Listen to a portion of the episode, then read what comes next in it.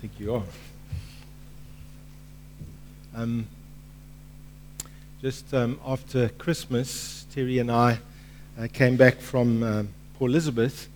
And uh, since I've been back, I've just been conscious that there are a lot of people in, in, the, in the body that are sick at the moment. I don't know if you're aware of that, um, but, um, but quite a lot of people have, um, and facing some, some big challenges, health challenges. And uh, so, uh, something that we always do, it says, is if any one of you is in trouble, uh, we should pray. And so, what we want to do this morning, we want to pray for people. And we want to bring them before the Lord. So, what we're going to do uh, is, is this in our time of prayer. If you're aware of somebody that's sick and you want to bring them to the Lord, all I want you to do, we'll have a time uh, where it's quiet, is to, is to mention their name out loud. You don't need to pray further than that, just to mention their name. We're going to come before the Lord. We're going to trust God for His work uh, in people's lives. And so, if there's somebody you want to bring to the Lord this morning, that's what we do as believers. That's part of our culture as Christians. We bring people to the Lord uh, when they're not well. So, Father, this morning, what a privilege we have where you invite us to come with boldness, where you invite us uh, to come and bring our needs to you, where you come and invite us uh, to stand in the gap, to intercede on behalf of other people. Lord, it is such a privilege that we can do that right here this morning. Lord, we don't need to wait for a special place or a special time. Lord, your heart is always open, your ears are always attentive uh, Lord, when we come and pray. And so we are so grateful for this today. We are grateful this morning that we can bring before you people that are on our hearts, people we know, Lord, who are facing uh, health challenges, people, Lord, we know that are really going through maybe a very difficult season uh, in their lives this morning. And thank you, God, that you are with us. And thank you, God, that you hear our prayers. And thank you not only that you hear our prayers, but your grace is sufficient and you're the God of miracles. And Lord, it's in that spirit we come to you and we say, Our Father. Because, Lord, we know that you are a Father who gives good gifts to them that ask of you. And, Lord, so we come full of faith and full of trust and bring people before you this morning in Jesus' name. So feel free to mention the names of people.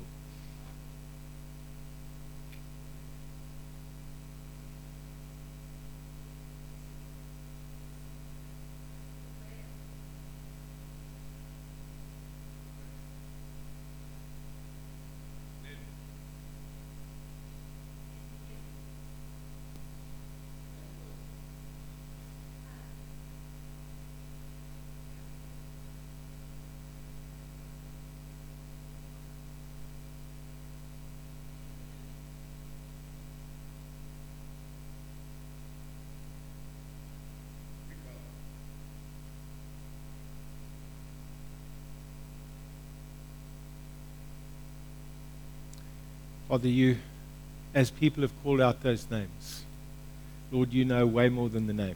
You know the person. Lord, there's nothing hidden from you. Uh, Lord, you know our hearts, you know our deepest thoughts. Lord, you know when we are praising you, and we know when you know when the struggle is hard. And I just want to praise you for those words that you said, uh, that you spoke and said, when you go through the fire, you will not be burned. When you walk through the waters, I'll be with you. And Lord, we thank you this morning that you do not sit on a throne in heaven, but Lord, you enter into uh, what we are journeying through. And you are our hope, and you are our strength, and you are our rock, and you are our hiding place. And Father, we just pray this morning minister to people, minister to families, minister to loved ones. Lord, we pray, may there be miracles and signs and wonders. Lord, may there be places in which people experience extraordinary grace and strength. And we pray this in Jesus' name. Amen.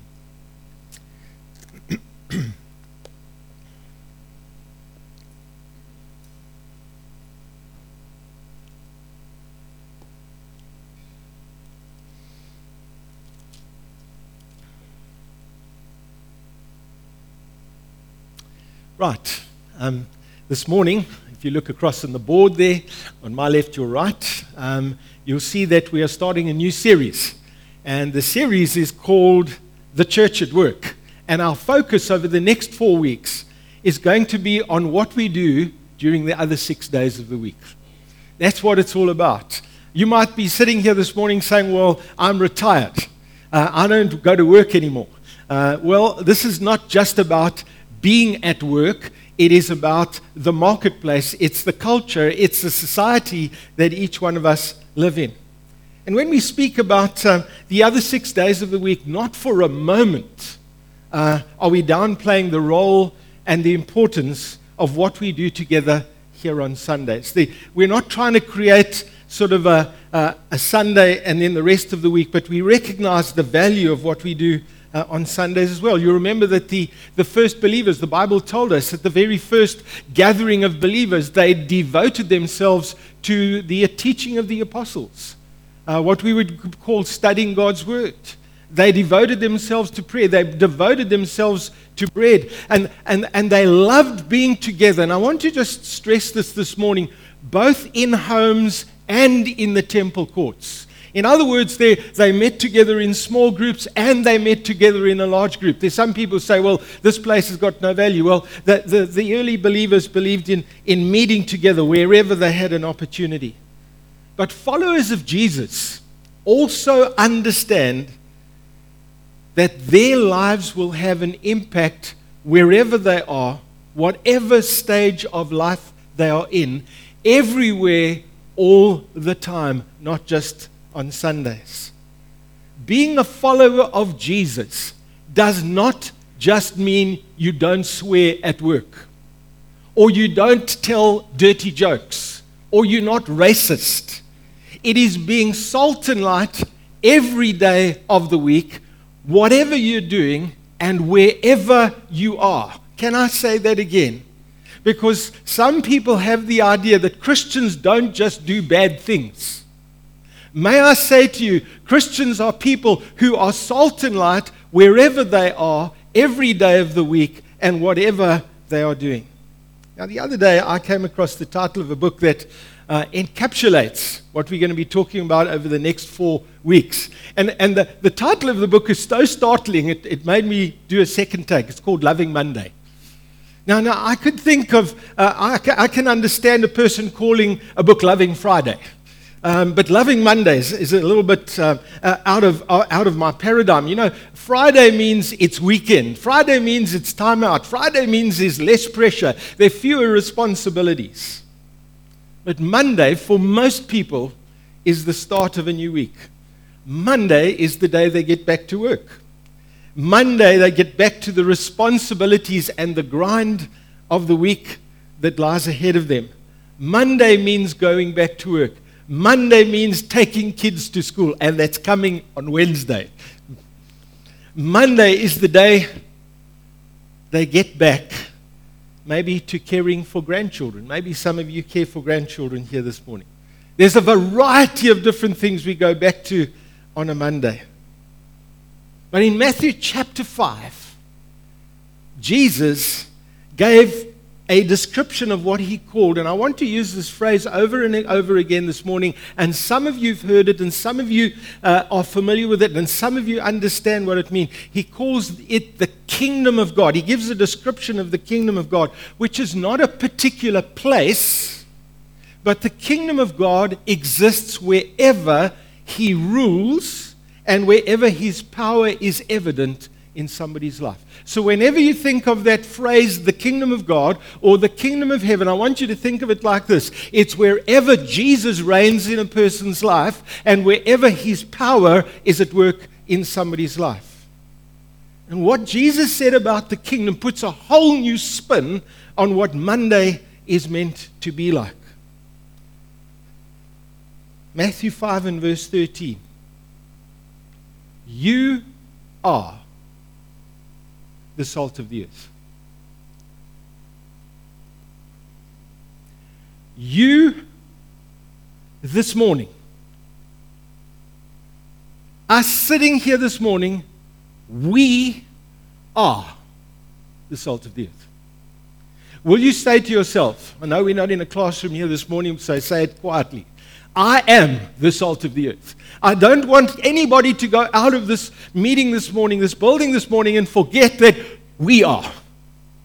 Okay? So Jesus starts off. He says, You are the salt of the earth.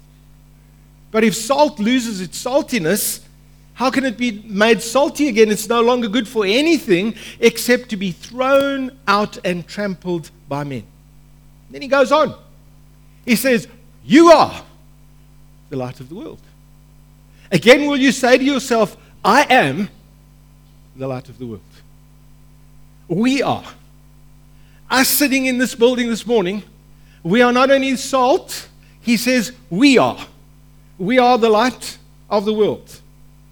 And then he uses an analogy as he talks about this being the light of the world. A city on a hill cannot be hidden. Neither do people light a lamp and put it under a bowl. Instead, they put it on a stand and it gives light to everyone in the house. And then, taking that analogy, says, in the same way, let your light shine before men so that they may see your good deeds and praise your Father in heaven. So, what Jesus is saying over here redefines the way we are to think about ourselves. That Jesus is wanting us to think differently. He's wanting you to think differently. He's wanting me to think differently. He's wanting me to say to myself when I leave here on Sunday, John, you are the salt of the earth. John, you are the light of the world. It's about me, it's about who I am that He wants me to think differently. And wherever we are, whoever we are with, Whatever we are doing, remember you are salt and light. That means for those of you going to work tomorrow, you are salt and light.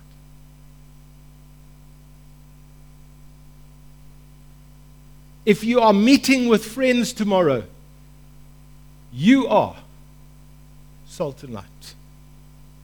If you have an appointment with somebody tomorrow, you are salt and light. You see, salt is, is something all of us are familiar with, aren't we? Everybody familiar with salt here? Okay, good. That's, that's nice. And all of us are familiar with light. I mean, got the lights on this morning. Hopefully, we're familiar with it. Now, back in the day, before there was such a thing as a refrigerator and long life milk, salt was primarily a preservative. Today, when we think of salt, we think of putting salt in our food to flavor it, don't we? But back in the day, salt was a preservative. It was, as I've said there, a substance used to preserve against decay. And, and the value of salt in that time that Jesus was speaking was its ability to prevent something from decaying. It would prevent it going bad. It was what we call a preservative. So Jesus is saying, when he speaks about salt here, he's saying, this is what the kingdom of God is like. It has an ability to prevent things from decaying and going bad. You are the salt of the earth. But then Jesus goes on to say, You and I are the light of the world. And we all know what happens. Have you ever been in a very dark place uh, where, where things were really dark and the light was switched on? What happens? You are able to see what's in the darkness. That's what light does. Light is, is the natural agent. That's a definition, by the way, if you want to look in the dictionary. That makes things visible. It enables us to see what the darkness has been hiding. So when Jesus said, You are the light of the world, what he meant is when there are kingdom people around, other people become aware of God. Okay? So he's using an analogy of light. He's saying, You're the light of the world. And he says, When people of the kingdom, citizens of the kingdom are around, other people become aware of what was previously hidden, and that's God. You see, Jesus wants these people that he's speaking to to know that because of who they are and because of what he is doing in their lives, other people will become aware of God. Here's the thing those of you going to work tomorrow, you are the light Jesus was talking about. For those of you going for an early morning run with your friends, maybe some of you on Monday, you put on the old joggers and you're on the road and you're going for a run with friends. May I say to you, you are the light of the world. If you're going to be visiting friends, you are the light of the world. Now, Jesus didn't it, leave it here. He highlights that what makes salt useful is its ability to preserve and prevent things from deco- decomposing. It preserves things, it prevents things from decomposing. Look at, look at what he says in verse 13. But if salt loses its saltiness, in other words, if salt loses its ability to preserve, preserve something, it's useless. There's no other use for it. Now, the question I want you to ask this morning, and the question that I've asked myself this morning what in the world does that mean? It's all nice to talk about salt and being salty, and salt's a preservative, and that's all an analogy, but what does that mean when it comes to you and me being salt? What I think it means is that followers of Jesus add value wherever they are. You see, salt as a preservative would add value. They have a, an effect on people. They have an influence on the environment around them because of who they are. Now, I want, I want you to see that the kingdom of God, remember we're speaking about the kingdom here. Jesus is describing the kingdom in Matthew chapter 5. He's talking about the citizens of the kingdom. And you see, the kingdom of God preserves the truth about God. There is never a place where His people are going to be that people can forget about God. It preserves that. It prevents the lies of the enemy taking root. There can be all kinds of people all over the show that say there is no God and we don't believe in God, but God's people are going to say we do. It is going to preserve something. It preserves hope. And it, it prevents people being overwhelmed with fear. May I say to you something that I've noted as a Christian leader how many people are fearful at the moment. They're fearful because they don't know what tomorrow holds. You will remember me telling you last year, Ravi Zacharias, who's, who's a Christian apologist, been like that for 40 years, he said, Never before in all of his ministry of 40 years has he found so many people so uncertain about the future. It preserves the value of honesty and integrity and humility when people start becoming ungodly. Isn't it amazing? Wherever the kingdom is evident, people will not sit back when there's ungodliness. Somehow, through what they say, through what they do, through how they respond, they make it known they value godliness and honesty and integrity and humility. They preserve it. It preserves what's good when evil and greed try and take over and it preserves and it upholds the value of people because people are created in the image of God. I'll give you an idea of what Jesus is talking about over here? That, that's what it means to be salty. That's what it means to add value, to preserve something. Here's the thing that struck me.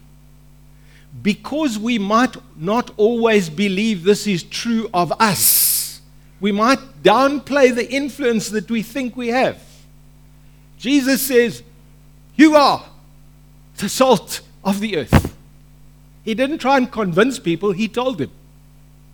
You see, there are some of you tomorrow saying, My life will never have any influence. I'll, I'll never uh, impact anybody else. You see, the point is, you don't know. That's why Jesus told you.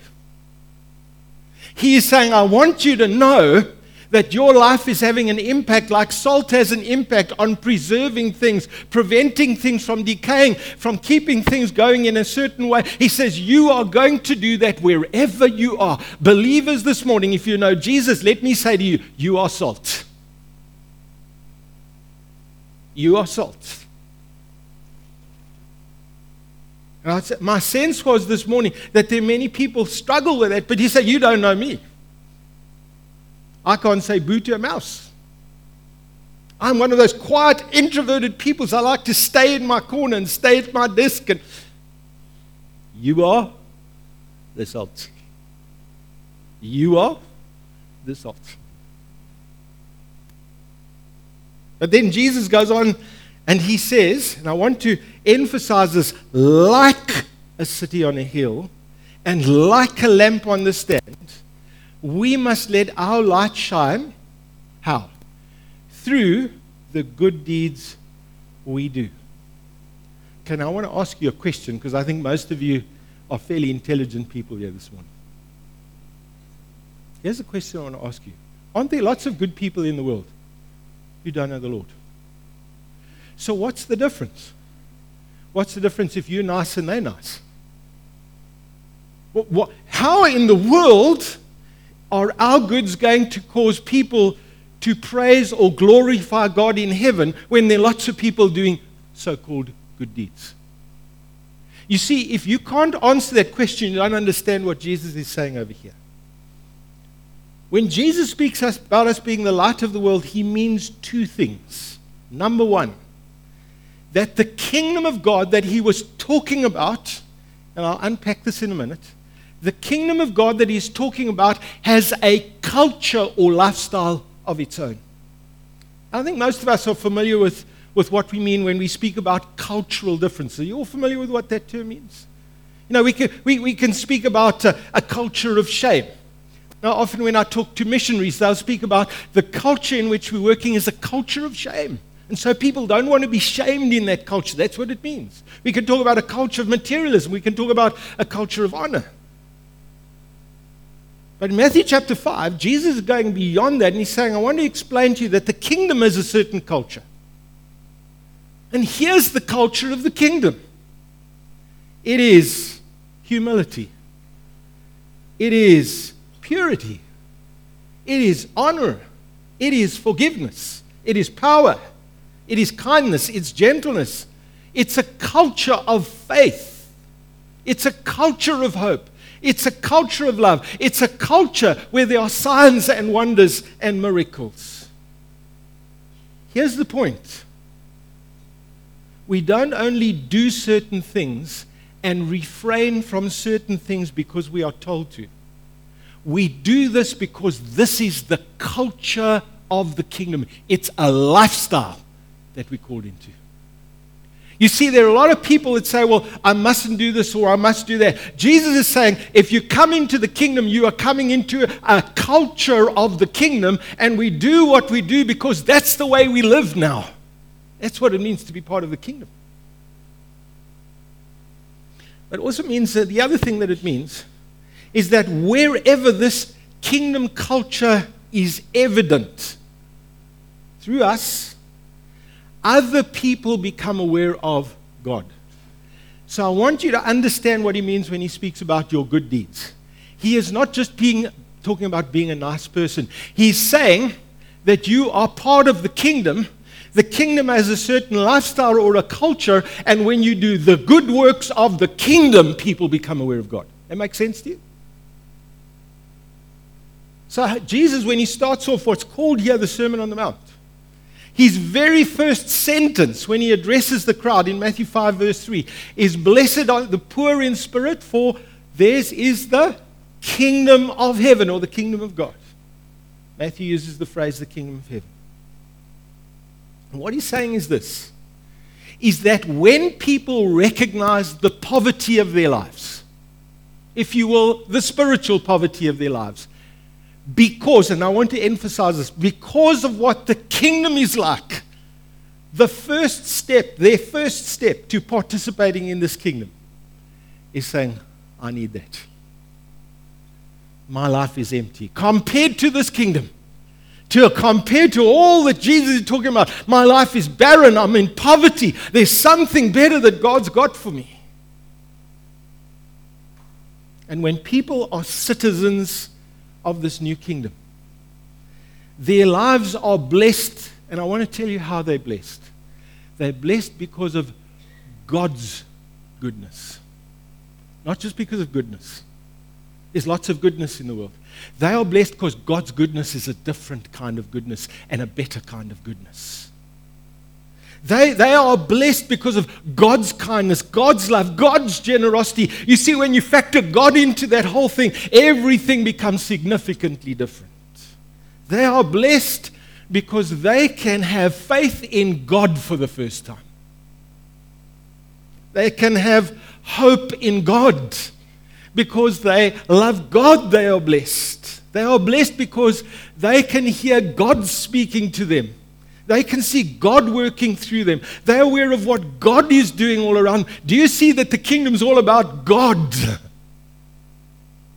That's why we're blessed. It says, Blessed are the poor in spirit, for theirs is the kingdom of heaven. Now, if I can take from what I've been saying, it's when this kingdom culture is evident through what people do, through your good deeds, Jesus says. People praise God because they see that God is at work in your life. They see the love of God. They see the power of God. They discover the goodness of God. You see, that's the difference between the kingdom and everybody else. Other people, many other people will do good deeds, but kingdom people do kingdom good deeds. That's the difference. So Jesus is not only telling people to do good things, he's saying this as this culture of the kingdom infiltrates our lives and our hearts and our attitudes, we are like a city on a hill or a light on a stand. once again, as I said before, we might downplay the impact and the importance of what we say and do. And Jesus says, don't overlook the impact of a kingdom lifestyle on other people. You say, well, I'm just a nobody. You just say, well, I'm doing lots of stuff behind the scenes. You know what Jesus said? You're the light of the world. He says, when you live kingdom, when the lifestyle of the king, when the culture of the kingdom is evident in your life, know what happens? People see God. They can't help it. They're going to see God. It's something I want to touch on in the context of this message this morning. And it's this it's the overflow of what's happening in our hearts and what God is doing in our lives. And it's a very simple principle. What's in our hearts overflows in what we say. It overflows into the way we see things. It overflows in the attitudes we have. And it overflows in the way we respond to what's happening around us. That's why the Bible says, guard your heart, because it is the wellspring of life. You see, we often think of the kingdom about a whole lot of do's and don'ts. Jesus said the kingdom is all about what's going on inside of you. I want you to do a little exercise, maybe with yourself so we don't become critical. Next time something happens, listen to what comes out of your mouth because it will tell you what's going on in your heart. Straight away, like that. When something's going down around you, look at the way you're responding. It's going to tell you what's going on in your heart. Maybe there's fear there, maybe there's anxiety, maybe there's, there, there, there's all kinds of things going on in our hearts. And Jesus is saying the kingdom gets hold of people's hearts, and we are what we are because of what's going on in our hearts. That's why Paul encourages people to live by the Spirit to be filled with the Spirit, to have our mindset on what the Spirit desires. Here's what he's saying the Spirit's at work inside. And when he's at work inside, what happens on the outside shows God's at work. That makes sense to you? This is, this is not some weird and wonderful. You see, Jesus is trying to teach that kingdom is inside out, not outside in. Philippians puts it like this For it is God who's at work within you both to will and to act. In other words, the way I act and the way that I respond and the things I say is because God's at work in me. He's at work for that purpose. Paul also says we need to have our minds renewed. We need to let the Word of God dwell in us richly. Why? Because it's what's going on inside of us that is evident on the outside of us. In other words, if you and I are going to be salt and light tomorrow morning, we have to stay, and this is no pun, connected. You've got to stay connected. I realized, and I've just been, as I've been praying through this and reading and, and just, yeah, researching, something that became evident to me. That when followers of Jesus get disconnected, something begins to happen. And it's, you will all know this. Many of you will know this. Many of you know people who were red hot for God, going for it for God. They were just so full of God and loved Jesus. And they got disconnected and something changed. May I suggest to you what we need to be connected to? Friends, we need to be connected to each other by being here on Sundays. We need to be connected to one another as we meet together in small groups. It is one of the places which you and others are supposed to encourage one another and build each other up, pray for one another, spur each other on. It's what's meant to happen there. Friends, you know what happens? When people disconnect themselves from fellowship in that way, it affects them. We've got to stay connected to God. I know people often speak about Christians having so called quiet times or praying or reading the Bible. Try and change that paradigm to staying connected. Jesus says, If you remain in me, and I remain in you. Stay connected to people who are having an influence in your life. Have you got somebody that when you meet with them, their life impacts your life, and you say, I'm enriched when I come away there? I think those are some of the things that we, we need to remain connected to. And I've noticed something from my own life. When I am with people who are plugged in like this, and living by the Spirit. God is at work in their lives. They're connected to others. There's, there's this constant flow and input into their lives. It affects me. It influences me. It encourages me. And it refreshes me. You see, that's because Jesus said we're salt and light. Take it the other way around. Look at when you some with somebody who's living that rich life with the Lord. What happens? It impacts you. You know it. I know it. That's what Jesus is talking about here.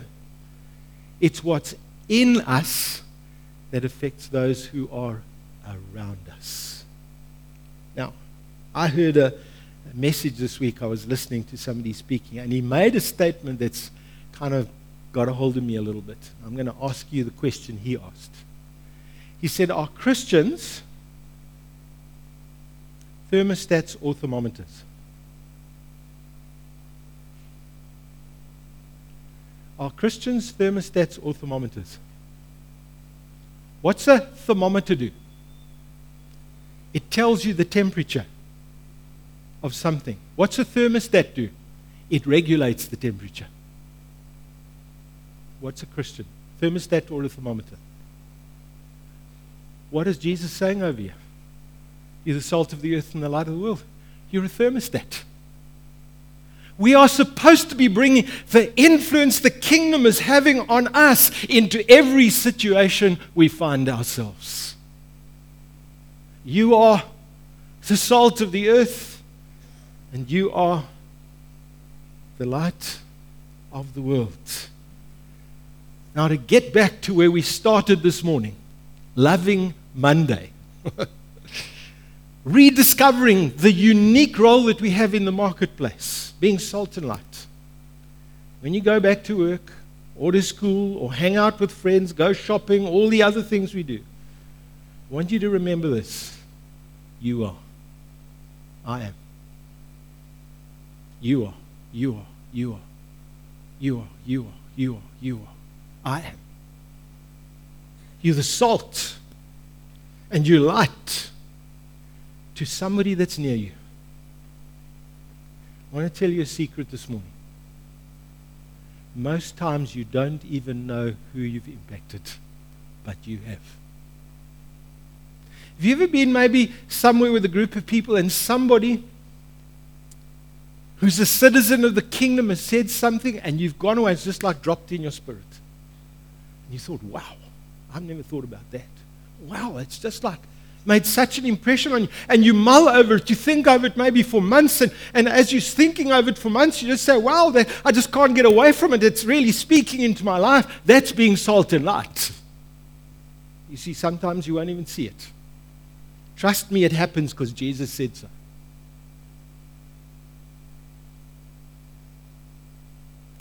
See, as the kingdom culture defines the way we do life, God's hand is evident. God's goodness is revealed, God's power is discovered, and God's ways are displayed. This series we're beginning, I'm hoping to do twice more during the course of this year. I want to do this is part one, there's going to be a part two and part three. Because my sense is that what the Spirit is saying to the church get out there and be salt and light. Get out there and be salt and light. There's lots of decay. There's lots of breakdown. There's lots of fear. There's lots of apprehension. There's lots of people that have a doubt whether God even barely exists. This is our hour. Now, may I say this in closing? Number one, God has placed each person where they are for a reason. It's to be salt and light. And you might say, well, you don't know what's happened in my life. I've just lost my job, or things have really got. Friends, God has placed you where you are for a reason to be salt and light.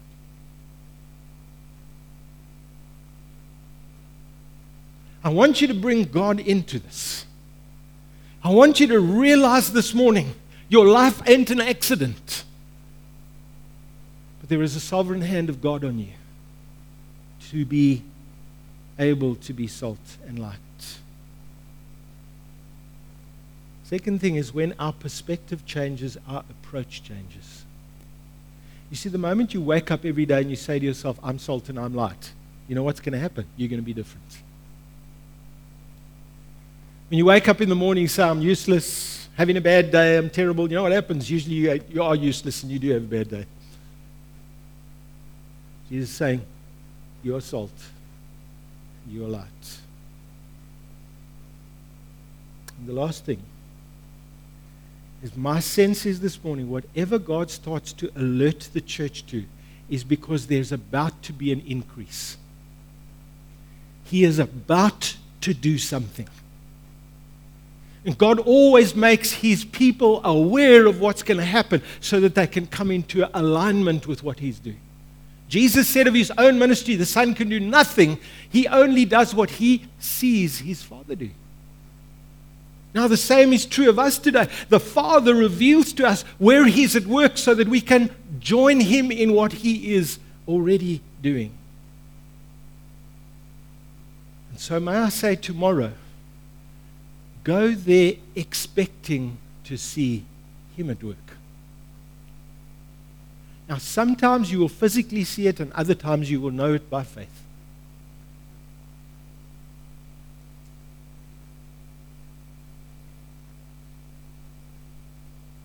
Trust God for the influence of the kingdom on businesses. Byron's been talking about this. And that's only one dynamic, one part of it is business. You know what's really excited me, and there's, there's quite a group of people behind the scenes, you may not be aware of it, that have really have a sense of God calling them to integrate their faith into their business and live kingdom and do business kingdom with kingdom principles. And the kingdom's going to influence business, and kingdom's going to influence families.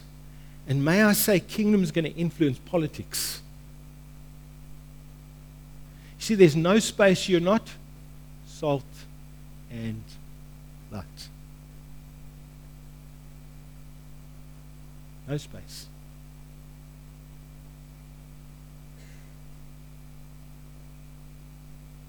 My sense this morning is this.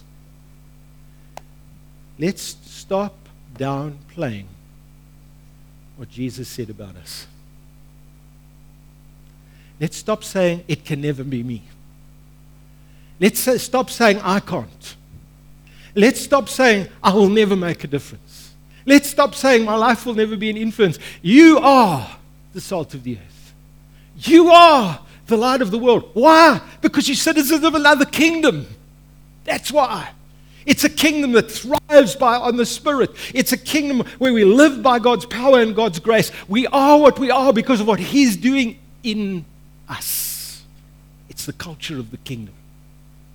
That's what Jesus meant when He said, You're the salt of the earth and the light of the world. That's what it means to be the church at work. Amen. Let's pray.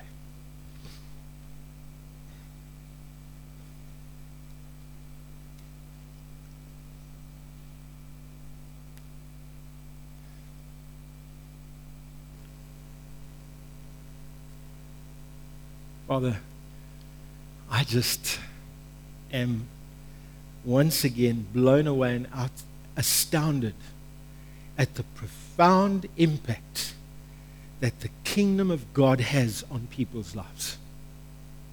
Lord, what happens when you reign in our lives, when you rule in our lives? Lord, when, when your power is at work in our lives, when your grace is at work and your love is at work, that we become citizens of a different kingdom. Lord, I thank you that you spoke those profound words. You are the salt of the earth. And you are the light of the world. And Lord, you've placed people here in this building in so many different circumstances. Some looking after their grandchildren, some people who are serving and helping with NGOs, others, Lord, who have, have relationships with significant people. Lord, all over the show, you've sown our lives right across the city to be salt and light. Father, I want to pray that our hearts will be alert to what you do. That you'd show us, Lord, how we can align ourselves with you. Lord, we want to pray together and make Cape Town be different because of that. In Jesus' name. Amen. Amen. Thank you. Thank you.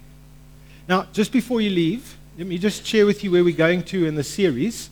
Um, what I've asked is because I know when you look at me, um, you say, well, you're a pastor and you're working in the church all the time. The rest of us, we're out there at the coalface. So, so what I've done is over the next two weeks, we're going to have two of the people from our church who are in business. We're not going to talk to you about business, but about being salt and light as people who are at the coalface. And I think there's a bridge that happens there that they're going to say, I'm at the coalface like all the rest of you. Now let me talk to you about being the church at work. So over the next two weeks, we're going to be doing that, and we're going to be doing the same at Muizenberg as well. All right. God bless you today.